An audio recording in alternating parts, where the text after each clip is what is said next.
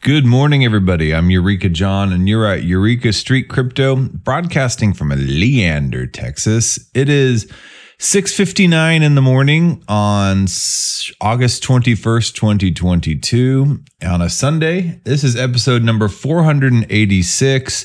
On the audio podcast, it should be like 158, maybe. I don't know. I started doing the audio podcast well after I was doing the video way back in the day. But now I'm doing both, and I don't know why I didn't sync them up. Number wise, just whatever. But this is my morning video blog, my brain dump, my sandbox for audio visual type of stuff, and my message in a bottle to reach out to others in Web3 and in this space, and anybody else. Just checking up and seeing what I'm doing. I talk about lots of different topics. I don't really stay on focus on any one narrow type of topic. I'll talk about everything from the original founders of Bitcoin and all the crypto punks, cypherpunks that led up to Bitcoin, all the way to what I'm going to talk about today, which is like DAO tooling, But I don't talk really about price. It's not really something that I like to focus on. It's called the Eureka Street Crypto Podcast. Started off a long time ago, and I called it Eureka Street Crypto Hub when I first started. I was just searching for a name, and there's no hub about it. This is really just like my personal blog. So I dropped the hub, and I just said Eureka Street Crypto Podcast. And then nowadays, I don't even really like to use the word crypto that much. I use the word more of Web3 because I see this as different phases of the internet, and I feel like we're going through a rebirth of the decentralization of the internet, kind of how the internet started way back in the day in Web 1.0. The internet was decentralized. Anybody who had the technical ability to spin up a web server could do it. You could get your server, you could create a web server, you could create a website. You had to know HTML, you had to know how to, either spin up your own web server or to use somebody else's web server, how to do FTP clients, file transfer protocol. You had to have pretty high, high on the spectrum of technical ability back in the day. And so it was decentralized, but only a niche group of people could really understand how to publish on that. And then came in Web 2.0. And you had the Facebooks, and you had the MySpace. You had all these social media engines popping up. You had things like Amazon and Shopify, where people could easily put their stuff up for sale. And nobody really had to have any coding skills. Nobody had to know all the technical stuff about it. So it brought in a lower common denominator of people. And with less technical ability, so in a way, it did kind of democratize it a little bit, but at the sacrifice of top-down centralized control of all of your data and everything that you do, and putting guidelines and constraints, and then owning all the information that you put up there. And those companies have made a killing from that, the Facebooks, the Googles, the Twitters, off of your data and selling your data, and in order to be advertised to. And some people say, well, it's not such a bad thing, whatever. But it becomes a bad thing whenever there starts to form the concepts of these CBDCs, central bank digital currencies, social credit systems, being able to be persecuted based on things and prosecuted based on things that you have posted up on social media sites. Maybe what you've posted on social media could affect your employment, your credit score. Once this type of stuff starts creeping in, then it becomes really important as to who holds your data, you know, not just whether or not you care if you're being advertised to or not, you know, but even then, you know, that money that you could have gotten, you know, I used last episode the example of a washing machine repairman. Somebody comes in and your washing machine is broken and they fix your washing machine and they say it's no charge. And you say, what? No charge? Well, I mapped out your house. I looked at all the books you read. I looked at the clothes you wear. You know, I learned a lot about you, and I'm going to sell that information, and I'll make well more than enough money to compensate for the repair of the washing machine. You're like, okay. Hey, wait a second. Yeah, I could have sold that data and I would have paid you to fix my washing machine. So yeah, and then there's that too. So in comes Web3. And then so we're now seeing a people taking back of their information and automation of that type of thing. And not right now, you still need to have some kind of higher technical ability, kind of like when Web 1.0 came in, you had to have, you know, knowledge of HTML, a lot of times a web server and stuff like that. And nowadays we're right back at the point where we're taking back our data, but the technical knowledge barrier is not as high. And we're trying to work at lowering that technical knowledge barrier for people to be able to own their data without having some centralized entity like Web 2.0 involved. And so that's basically what Web 3 is all about. Anyway, I kind of went on a little bit of a rant about that.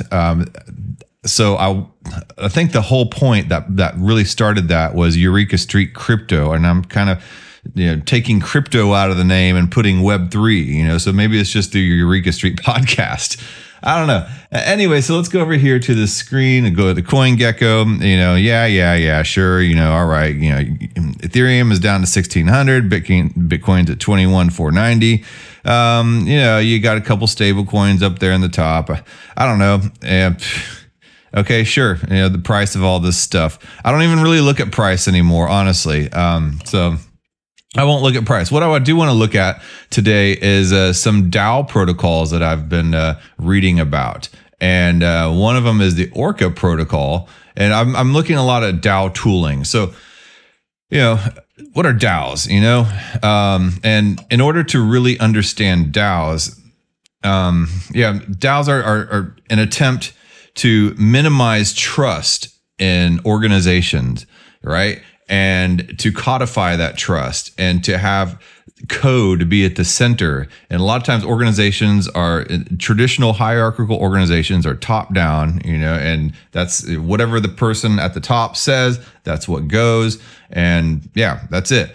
DAOs are an attempt called decentralized autonomous organizations to coordinate human organizations or companies or whatever around a set of code.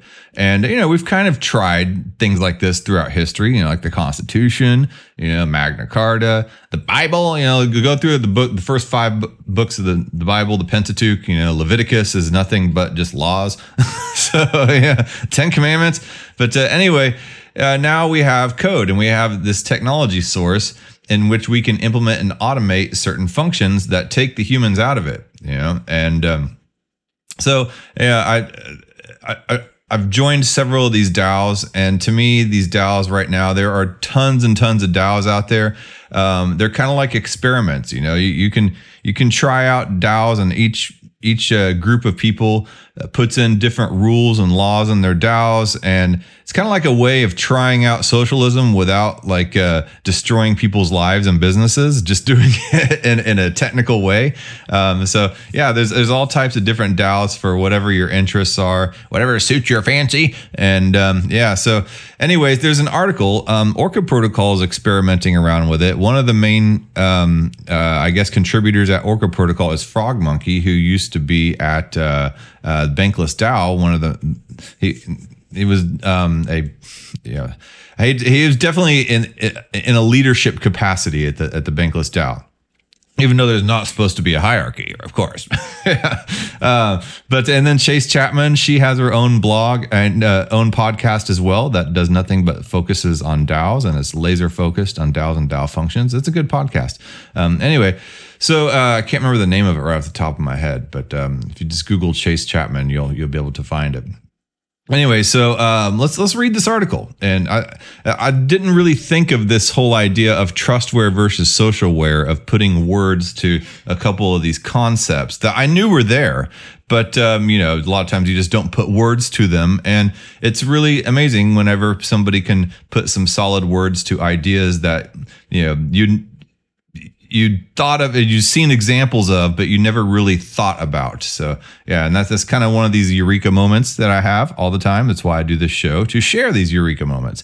All right, so anyway, Scaling Trust in DAOs, Trustware versus Socialware. And the author, it does not seem to have an author, although it kind of reads a lot like a Frog Monkey article. And I've read some of his articles on the Bankless DAO newsletter in the past.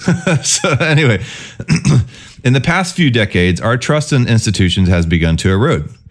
When government officials lied about invading Iraq, we lost trust in our representatives. When banks lied about the creditworthiness of mortgage-backed securities, we lost trust in our financial institutions. When news outlets began to report false information, we lost our ability to trust credible news media. Trust is the cornerstone of any organized society, from student clubs to governments. If we cannot be assured that our peers will follow the same rules we operate from, we hamper our ability to coordinate with one another. And so we attempt to codify trust. We create characters, we create charters and constitutions to set fundamental rules for the game. Laws help further elucidate the nuances of these rules, and we employ physical and financial force to create a cost to not playing fair. In doing so, we create a strong system of assurances that you and I will respect the rules of the game through codification, cultural norms, and consequences. Yep. So trust is definitely the cornerstone of any society. And this is me talking now. And DAOs are kind of a way, in a blockchain is a way to take trust out of the situation. Zero knowledge proofs are a way to take trust out of it. You know, a lot of times when you hear ZK proofs and zero knowledge proofs and you know, roll-ups and all that stuff on layer twos in the crypto world, what does that mean? Well, it means that you don't have to trust the person to know what they're saying is correct. You know, say somebody you know has been kidnapped, you know, and there's that classic scene of somebody sliding the suitcase over, you know, and how do I know it's all there, you know, and there's going to be the exchange, you know, the person for the suitcase of money. And you know, then it always, a lot of times it ends up in the movies, they open the suitcase and there's like one top layer of dollar bills and everything underneath of it is just like paper, you know, and like, and then the machine guns fly and everything like that. You know, so that's kind of you don't trust that other person, but you want to know that they're telling the truth, you know. And so we're trying to code rules to do that, and that's what zero knowledge proofs are doing. They're basically, you don't trust the other party, but you know that what they are supplying is accurate and true. Anyway, so to continue with the article, for most of human history, these structural guidelines existed at the social layer. They required humans to create, disseminate, and enact these rules, which ended up being fraught with operational error, human biases, or limitations on available resources. As an example, we say the law is blind and applies indiscriminately, but because we rely on humans to enact laws, we run into biases around race, gender, socioeconomic status, and other demographics. However, we live in the 21st century, surrounded by rapid innovations in technology with deep implications for how we organize and trust one another. We are able to encode rules into our technologies and minimize reliance on humans as intermediaries, even though encoded rules have biases. In doing so, we begin to shift organizations from purely socialware to those aided by trustware. So socialware is the whole idea of having to trust somebody and humans to implement some laws that have been enforced. The human law enforcement is socialware. You know, trustware is technological enforcement, I guess, something that is encoded in order to keep something secure. So trustware versus socialware. So this is where it gets a little more clear, trust me. So contracts, laws, charters, constitutions, and other such agreements are mechanisms that organizations use to set rules between agents in a system in order to assure certain behaviors. This assurance can come from two places. So socialware and trustware. So socialware are mechanisms that create assurances through human relationships, including a high social coordination costs. Like say, for instance, a police department, that's a socialware, you know, and that's a high social coordination cost. Trustware, mechanisms that create assurances through technology, incurring a low social coordination cost. And that's, you know, a lock and key, you know, an alarm system. So anyway, so yeah, do you want police? Would you rather have police people patrolling the neighborhood and you have no alarm system? Or would you rather have a highly secure alarm system and no police patrolling the neighborhood? So that's socialware versus trustware in my words. Anyway, so take, for example, a simple lemonade stand. Now, this is the article. You could set up your stand and sit there for a few hours waiting for people to come by and purchase your delicious drink. But the assurance that people will pay is enforced at the social layer. No one will steal or underpay for a drink if you're standing there, monitoring each transaction. Though this method produces high assurance, it comes at the cost of your time. This is socialware. A form of trustware would be a vending machine. It serves the same purpose as a lemonade stand, but the machine itself produces the assurance through technology. It's much harder to steal or underpay when rules are codified into a physical machine that dispenses lemonade goodness. And it shows a little, you know, just a picture, a graphic. Socialware, you pay the human. Trustware, you pay the machine. So take another example.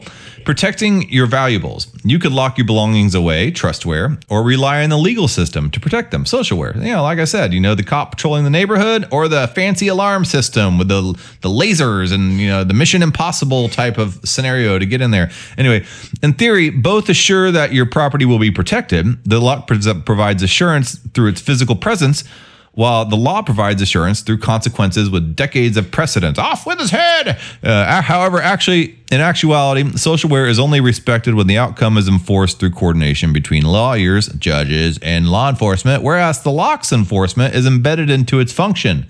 All right, cool. So, furthermore, the social cost of the law is high. Setting up contracts involves lawyers, money, time, knowledge of the legal system, and the social cost of a lock is low. You just go to Home Depot and you buy a lock. You know, you could even buy a lock at Dollar Tree or Dollar General. It's easy to install a lock and distribute keys to trusted key holders, all of whom understand how keys and locks work. But, you know, somebody can come along with a sledgehammer, and if they know the cops aren't going to be around, there's no video cameras or anything, all they got to do is just sit there and take a sledgehammer to that padlock, right? There's the pros and cons of both, right? You know, it costs a whole lot to hire somebody to sit there and monitor your property, all your crap, you know, 24/7. But at the same time, you know, so you could put a lock on there. But if that lock's not good enough and a super high, expensive, amazing lock and alarm system, then all they gotta do is come by with some, you know, lock pliers, you know, or whatever they call them, and then just take your crap. So anyway, social and trustware and DAOs. Socialware and trustware and DAOs. So this is how it's all applying back to DAOs and what I was talking about. Blockchain and smart contracts are a massive technological level up for trustware. Through code, we're able to create strong assurances that members of a given system will behave as the system permits them. They cannot lie, cheat, steal, or manipulate by bending or breaking the rules. By using blockchains as our underlying assurance mechanism, we can codify organizational governance through code and not purely documented principles that rely on humans to coordinate around. So yeah, you know, you don't have to have just the Constitution. You can have the Constitution in code, and if it's violated, it automatically gives whoever violated it a slap on the wrist, you know, or whatever, you know. So in doing so, and it doesn't have any people to say, hey, wait a second, they violated, you know, the Second Amendment. Did they violate it? And then there's like 10 years worth of debate before they actually punish somebody, you know, so I don't know. So no, if the law's broken, it automatically it swats that fly. So in doing so, let me go back and read this again. So by using blockchains as our underlying assurance mechanism, we can codify organizational governance through code and not purely documented principles that rely on humans to coordinate around. In doing so, we foster great trust between parties by minimizing trust in people and maximizing trust in technology. So yeah, now we have the technology to kind of make it in a world to where we don't have to trust anybody. Is this good? Is this spiritual? Honestly, I'm asking this as a serious question. I'm not trying to be funny. When you take trust out of the world and technology takes over trust, are you in a sense taking God and faith out of the world? You know, what does this do to humans in their psyches? If you take the whole idea of having to trust somebody else, you know, isn't trust like a leap of faith? And if you take faith out of our basic everyday human interactions, what does that do for the human psyche? This is a question. I don't know, but it just makes me think. So anyway, this whole idea of trusting in technology, this is the great promise, in quotes, of DAOs. Code at the center, humans at the periphery. Huh. Okay. And yeah, it's interesting, you know, with the whole idea of like AI taking over and, you know, the Matrix and yeah. And there's this article here. What do we do about the biases in AI, written by the Harvard Business Review? I'll link this one in the description, but it's a really good question. You know, the people bring their biases whenever they start programming into AI, then AI works off those biases. But, you know, just the whole idea of we're taking our trust and our faith out of human interactions and organizations, and we're putting in code. Well, that code is also written by somebody as well, you know? So, and then AI would create its own biases. I don't know. So I'm just trying to piece all this together. So anyway, this is the great promise of DAOs. Code at the center, humans at the periphery. This is the idealistic model that allows us to maintain flat organizations that rely on consensus because we can outsource the execution of decisions to code. DAOs were envisioned as mostly trustware. So yeah, it kind of brings back to this question, you know, of trust and faith and stuff like that. And if we put that all in code and eliminate the whole need for trust and faith, I mean, trust takes time, you know, and to cook a pizza faster, if a pizza needs to cook at 400 degrees, you don't cook that pizza any faster if you ramp up the temperature to 500 degrees. It just burns it. So can you do that with trust? Can you codify trust in a social organization to make decisions go faster, or does it need that time like cooking a pizza? You know, I don't know. This is questions that are coming into my head, you know? So is it really possible to completely codify trust? Anyway, so yeah, this is the promise of DAOs. Humans at the center, code at the center, humans at the periphery. It's the idealistic model that allows us to maintain flat organizations that rely on consensus because we can outsource the execution of decisions to code. DAOs were envisioned mostly as trustware. So DAOs are the idea of flattening these organizations is to create kind of like a technological padlock mechanism on human organizations that don't rely on all the constant surveillance and the trust and everything else and the relationships out there. So anyone that has worked within a DAO in the past year that knows this is rarely the case, that DAO is trustware. In reality, many DAOs operate using socialware, relying on documented practices and hoping there's sufficient human attention and coordination to follow these written rules. So yeah, and it shows a little graphic, DAOs in theory and DAOs in practice. You know, everybody, you know, constantly preaches about how amazing DAOs are, you know, with code at the center, flat organizations. But if you've ever been in a DAO and you've tried to vote on anything and all the politics and then like 10,000 meetings for this and that, oh my God, dude, it's like pulling teeth and then trying to wrangle multi-sig holders on top of that in order to actually get a vote through, you know, and once a vote is ratified, to actually enact what people voted on, you know, and to pay people out. Oh man, trying to wrangle multi-sig holders is a task all in itself. I haven't really had to do it because I'm not in the ops side of things, but I see it. So anyway, I get notifications on my phone whenever I need to sign a multi-sig thing. Yes, I do it quick. But anyway, socialware and DAOs. All right, so to continue with the article. Much of the organizational structure and governance in most DAOs exists at the social layer through the codified documentation and processes that live on Notion and Discord. They said discourse, but it's Discord. We set rules about quorum, term limits, voting thresholds, etc., and then proceed to vote on Snapshot and rely on a multi-sig to execute the terms of the Snapshot vote as per the rules we set. And Snapshot is a tooling. It's a voting tooling in DAOs, and allows people to connect their wallets and to cast their vote, you know, a lot of times via how many tokens they have, and it collects all the votes. And then, yeah, So, and then it connects to a multi-sig wallet, I guess, a lot of times. Anyway, so I've, to continue with the article, I've had a lot of these experiences at Bankless DAO, which, you know, makes me think this is Frog Monkey writing this because he used to be in Bankless DAO. So we spent dozens of hours working to set proper rules, such as project proposal framework, governance rules, seasonal specification, and Writers Guild governance document. Although we had systematized our rules, we still relied heavily on human coordination. These rules only mattered if we had awareness to follow them, and because humans are prone to error and forgetfulness, there were many times we did not abide by our own standards. I see this happen all the time in DAOs. The highest social coordination cost of socialware often results in a gap between how a system is supposed to operate versus how it actually operates, or theory and practice. You know, you can't read a book about how to play baseball and then suddenly go out there and hit grand slams. That's for sure. You know, you can't, you know, read a book about how to do an Ollie 360 kickflip, you know, and then go out there and do it. You got to practice and practice. So anyway, trustware and DAOs. Trustware and DAOs means bringing in rules on chain. And using blockchain and smart contracts rules defined at the social layer can be brought on chain and enforced without reliance on human coordination. There are a number of examples of trustware in DAOs. There's a lot of DAO tools like Juicebox, Moloch, Governor, and Pods, to name a few. And I can name some. Snapshot, you know, we have Coordinate. There's a lot of them. There's a bunch of tools that help DAOs function as trustware to eliminate the people out of it, right? So anyway, these tools allow humans to make decisions at the periphery and rely on code to execute the consequences of their decisions as defined by the rules of governing smart contracts. This type of technology is different from simply digitization. Digitization takes something analog and makes it digital, including all sorts of redundant human tasks. Trustware is a subset of digitization that focuses specifically on trust agreements that incur a social cost through coordination. Digitization often reduces social coordination costs, but it doesn't focus specifically on trust. So there's a difference there between digitization and then actual trustware.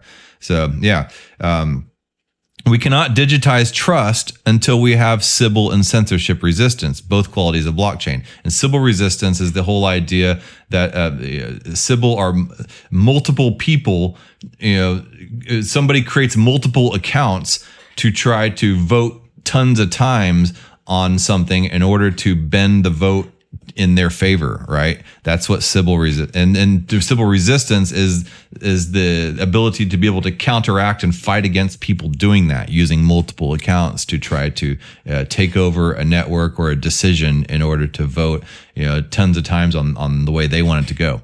So anyway, take, for example, the governor contract. As mentioned above, many DAOs use a combination of Snapshot and multi-sig, including Bankless DAO and Urine DAO. In these cases, token holders vote on Snapshot, but rely on coordination between multi-sig signers to execute their decision. And that's a form of socialware, right? Wrangling the multi-sig people. The governor contract automates this step, automatically executing a transaction as soon as a vote reaches certain governance parameters like quorum or submission thresholds. The governor contract provides equal assurances as the Snapshot plus multi-sig combination with less social coordination. In other words, trustware. So the second a vote goes through on Snapshot, the multi-sig is triggered. It doesn't take trying to get people to, you know, to find the multi-sig holders and, you know, get them to go home from Starbucks and get on their computer and to sign that multi-sig contract. No, it automatically triggers the multi-sig. So that eliminates a step out of that, and that's trustware, right? So the trust minimized environment that trustware creates is what allows strangers to raise $40 million to buy a copy of the Constitution. Such outcomes would likely not be feasible if relying on legal assurances and not smart contract assurances. So, and then it goes into a section of the article here, trustware is a spectrum. So there's not just one black or white Boolean trustware versus socialware. There's a spectrum of that right now. And DAOs are working in various sections of the spectrum. So one important caveat to note is that trustware and socialware exist on a spectrum. The definitions above are relative to one another. They are not absolute. And then here's, I highlighted this, multi-sigs are a great example. At Orca, we had a weeks-long debate on whether multi-sigs are trustware or socialware. After all, having a treasury managed by multiple signatories reduces the harm of any one bad actor relative to a single address controlling all funds. But at the same time, have you tried wrangling multi-sig signers? It requires a bit of social coordination. So multi-sig, is that trustware or is that socialware? It's both. Why not both? Yeah. So we settled on the fact that multi-sigs are closer to trustware than a single EOA count, but closer to socialware than something like the Governor contract or even Pods.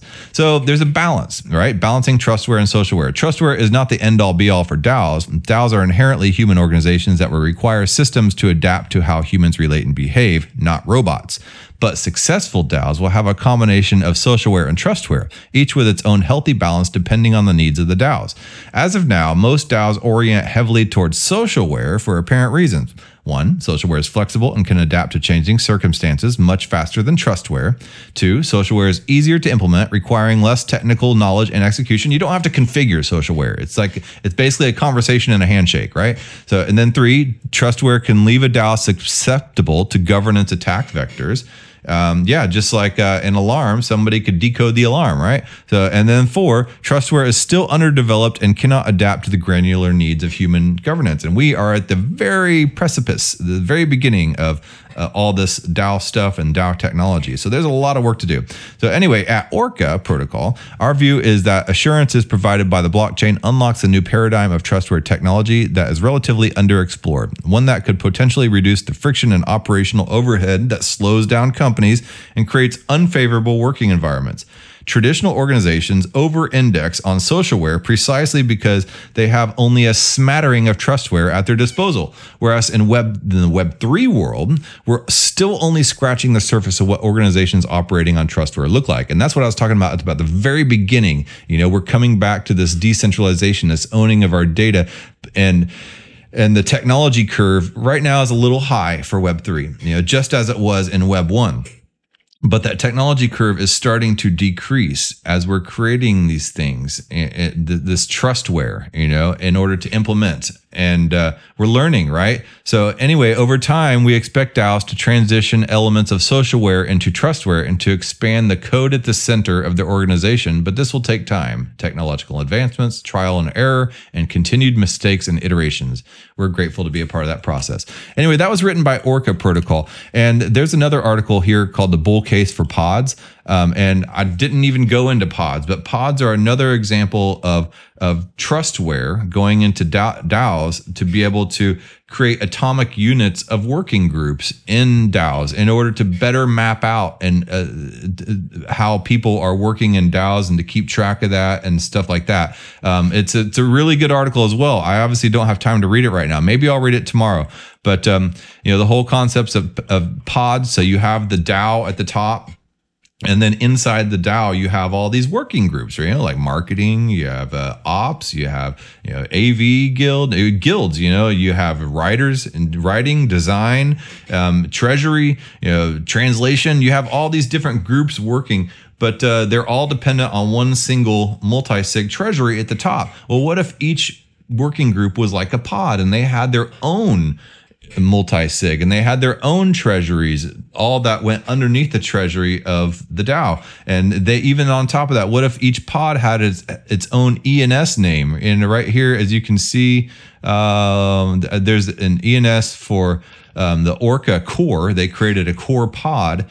And let me pull up this webpage, and it's orca-core.pod.xyz. And I went to the ENS directory and I created a Eureka.pod.xyz. So if I had a Eureka DAO, you know, I could do a Eureka marketing or Eureka operations or Eureka AV. And if I had a bunch of people working for me, I could separate them all out and into these different pods and create URLs for them, you know, and each of them has their own little treasury. So Orca Core here, as you can see, has its own treasury, and you can see who all the members are on there. And you know, so yeah. And it creates little mini DAOs within DAOs.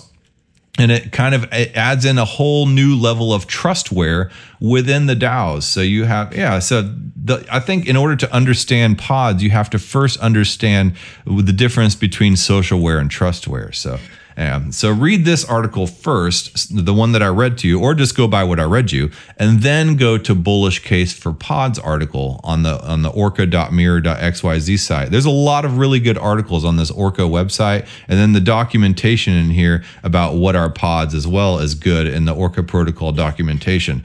So yeah, go to orcaprotocol.org orcaprotocol.org, and you'll learn all about this. I'll link all this stuff in the description, but it's fascinating work what they're doing. And yeah, like I said, you have to really kind of read the very highest level first about what trustware versus socialware is and these problems that they're trying to fix. And it kind of pinpoints stuff that you've thought about, but you didn't know you thought about. So anyway, oh man, that being said, it's Sunday. Yeah, I'm gonna get on out and do stuff with my family and go skateboarding, go to the gym and all that crap. So I will talk to you all next time I talk to you. I've been kind of going at a cadence, I guess now about once a week. So it might take me a while to get to episode 500. I don't know, but I've been staying busy, man, with like all this DAO work and, you know, podcast stuff. And you know, I don't know if you heard the, I did the voice of Paulina on the Bankless HQ podcast. And that was pretty fun, man. It was a really new experience. I didn't know half of what was coming out of my mouth as I was saying it, but then I read back over it and I was just like, wow. Okay. Anyway. All right. I'll talk to y'all later.